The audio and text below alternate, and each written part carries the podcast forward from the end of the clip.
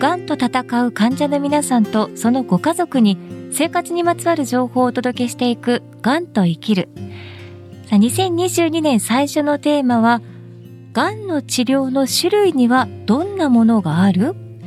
お話を伺うのは、国立がん研究センター東病院がん相談支援センターの坂本鳩恵さんです。坂本さん、今年もよろしくお願いします。よろしくお願いします。坂本鳩恵です。ご案内は私、小賀良子です。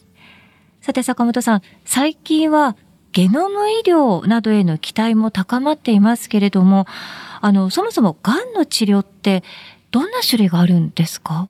癌の治療はですね、まあ、大きく分けると4つですね。はい。あの、1つは手術、それから2つ目が放射線治療。この2つはですね、局所療法といって、はい、ある程度、癌のある場所が集約されている、まあ、1箇所とか、限られている方に用いられる治療法です。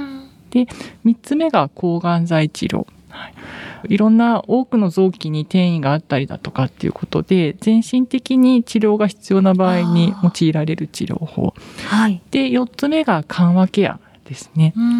緩和ケアって治療法なの？って言われるかもしれないですけど、えー、今すごく大事なあの位置づけになっていて、例えば手術の後にこう痛みが長引くだとか、えーあるいは抗がん剤治療中とかでもすごく呼吸符がひどくてとか、ええ、まあその他にもがんがあることで出てくる痛みなどを上手にこう和らげる、そういった専門家の介入っていうことも今治療と並行して行われる、そんな時代になってきています。うん、そうなんですね。あの今お話伺ってまあ局所だったり全身だったりっていう、うん、まあアプローチがそれぞれ違うっていうことなんですね。そうですね。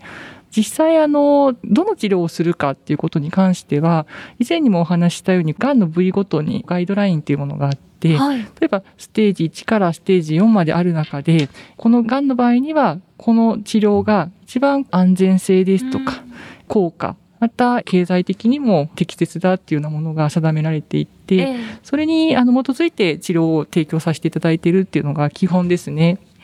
あの、それ以外には何か治療法っていうのはあるものなんですか、うん、今お話しした中にある程度含まれてはいるんですけども、はい、例えば食道がんとか胃がんの早期の方だと内視鏡でがんを取り切るということも今は技術が発展してきていますし、はい、あとは抗がん剤の中に含まれるものではあるんですが、えっと、免疫チェックポイント阻害薬といっで何年か前に本書先生がノーベル賞を取られたノップチーボなんかもそうですけどもあの免疫ががん細胞を攻撃する力を保つようなお薬っていうものも結構発達してきています。あとはあの血液のがんの方なんかは移植だったりとか、はいあるいはですね、これもさっき申し上げた免疫チェックポイント阻害薬と同じなんですけども、カーティ療法って言って、はい、これに関しては免疫ががん細胞を攻撃する力っていうのを逆に強めて 免疫にアクセルをかけるっていうような構造のものがあったりとかあるんですけども、えっと、気をつけていただきたいのは私が今言った免疫チェックポイント阻害薬と世の中一般的に言う免疫療法ってちょっと違っていて、はい、似たような名前なので自分も免疫療法受けたいんですって言われる方いるんですが、えー、まあ、そこはいわゆるネットとかで出てくる免疫療法に関しては例えばビタミン何々療法とかそういうものとかに関しては、はい、生理の仕方としてはほとんど科学的な検証がされていないので基本は今科学的検証がされているものはちゃんと健康保険の範囲内で提供されているものであって、1回何百万というような自費であるものではないということはちょっと理解しておいていただきたいですね。そして坂本さん、あの最近、がんゲノム医療という言葉も耳にしますけれども、これはどういうものなんですか、うんそうですね。あの、2019年はまさに我が国のゲノム医療元年というふうに、はい、はい、あの表現されたぐらい最近の出来事ですけども、えー、そうですね。平たく言うとですね、ゲノム医療っていうのは、こう、ゲノム医療っていう抗がん剤があるわけではなくって、えー、あくまでもこの、がん遺伝子パネル検査っていうものをやって、はい、でそれぞれ患者さんが持っている遺伝子のこう変化っていうものを明らかにしてその結果に基づいて適切ながん治療を行う、まあ、抗がん剤の選択などをしていくっていうこと、その全体をひっくるめてがんゲノム医療っていうところなんですね。ええ、からよくあの私の相談支援センターにも昨日がんの診断を受けたんだけども先生から標準治療でいくと抗がん剤と放射線治療ですって言われたんだけど自分は最先端の医療を受けたいからがんゲノム医療をお願いしますって言われるんですがそういうことではないですね。はい、こういうものなんですよって説明するとその次に来る質問がですねじゃあ自分はいち早くがん遺伝子パネル検査を受けたいんですって言われるんですけども、えー、今日本でパネル検査の対象になっている方っていうのは3つ条件があって、はい、えっと1つは標準治療はないけれども化学療法の対象になる固形がんの患者さん。固形がん、うん、血液のがんではなくて、はい、あの肺がんとか乳がんっていうあの固形がんですね。固まる形と書いて固形と言いますが、えー、固形がんの患者さんで2つ目が、えっと、標準治療後に再発あるいは進行した状態の患者さん。ほど。うん、で3つ目が、えーと、標準治療が終了する見込みの患者さんも検査できる可能性があるっていうところです。はい、まあ、こういった条件をある程度満たした方が保険診療内でのパネル検査の対象になっているというところですね。ただあの気をつけなきゃいけないのはですね今このがん系の医療ってすごくこの数年で研究とかが進んでいる中で、えー、研究でもやっているがんゲノム医療がパネル検査があったりするので、はい、うちの病院なんかもそうなんですけどもから今の言ったのがパネル検査の条件ですけども、えー、研究的なものだとちょっとこの条件に当てはまらない方でも受けますかって医療者から声がかかることもあるので、そこは気をつけた方がいいです。まあ、一つ言えるのは、このゲノム医療の一連の流れって世の中一般の全てのがん診療連携拠点病院でできるわけではないんですね。すねうん、これを受けるためにやっぱ遠方からわざわざ私の病院にいらっしゃってる方もいるので、え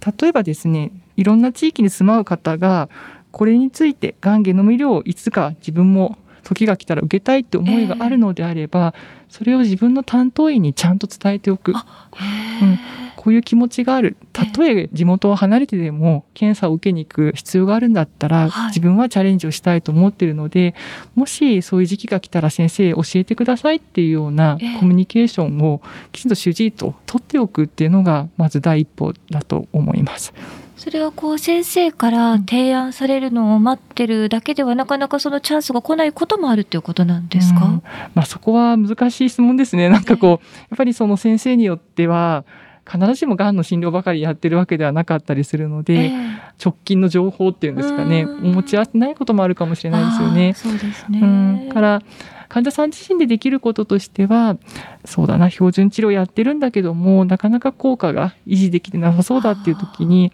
ご自分からいわゆるこうがん遺伝子パネル検査ができるようながんゲノム医療中核拠点病院ですとか、ええ。あるいは、えっ、ー、と、がんゲノム医療拠点病院と言われるようなところに、あの、セカンドオピニオンにあらかじめ行っておいて、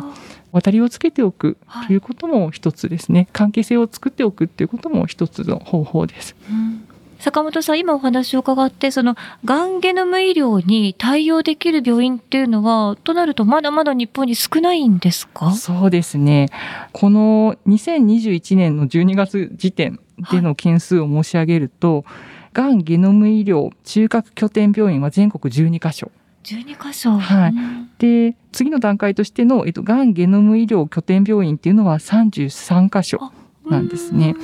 これもですね、結構増えてきてはいるので、えこれ12月時点、2021年12月時点の情報ですから、あの、その後どうかなって思った時には、厚生労働省のホームページから確認することができます。はい、検索の方法としては、えがんゲノム医療提供体制におけるがんゲノム医療中核拠点病院等一覧表というところで随時更新されてますので、えそこをちょっと調べてみてでその病院にちょっと自分が行きたいなって思ったらきちんとその相談窓口がありますから、はい、はい、そちらにお電話していただくと、ある程度話をその時の患者さんの状況を聞いてくれて、えじゃあセカンドオピニオン来ますか？とか。実際来るとなったらこういった続きが必要ですよっていうことをお話ししてくださいます。じゃあ自分でその病院の窓口にお電話をするっていうところがまず一歩ということなんですね。うん、そうですね。では、この厚生労働省のホームページへのリンク、この番組のホームページからも貼っておきます。はい。はい、さて、次回はリスナーの方からご相談をいただきました。仕事との両立、やっぱり難しい？です。坂本さん、引き続きよろしくお願いします。よろしくお願いします。三井不動産は2022年の夏千葉県柏の葉にある国立がん研究センター東病院の敷地内に病院連携宿泊施設三井ガーデンホテル柏の葉パークサイドを開業します145室の客室を備えたホテル内には緊急時対応スタッフが常駐し国立がん研究センター東病院と連携しながらご宿泊時の急な体調変化をサポートします。またそれぞれの方の体調を考慮したお食事のご用意など宿泊されるがん患者さんのニーズにお応えする設備やサービスを準備しています。三井不動産は三井ガーデンホテル柏の葉パークサイドを通してがんと向き合う患者さんとそのご家族の方々に安心で安全な滞在を提供してまいります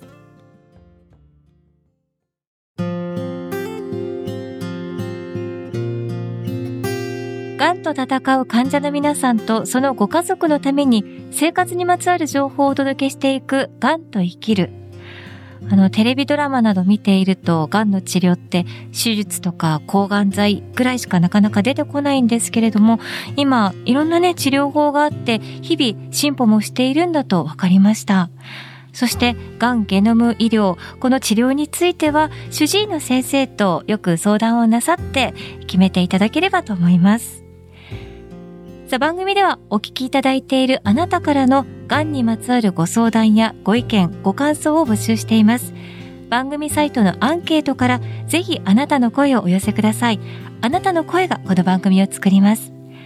また番組のツイッターアカウント、公式 LINE アカウントでは最新情報などをお知らせしています。ぜひ番組サイトから登録してください。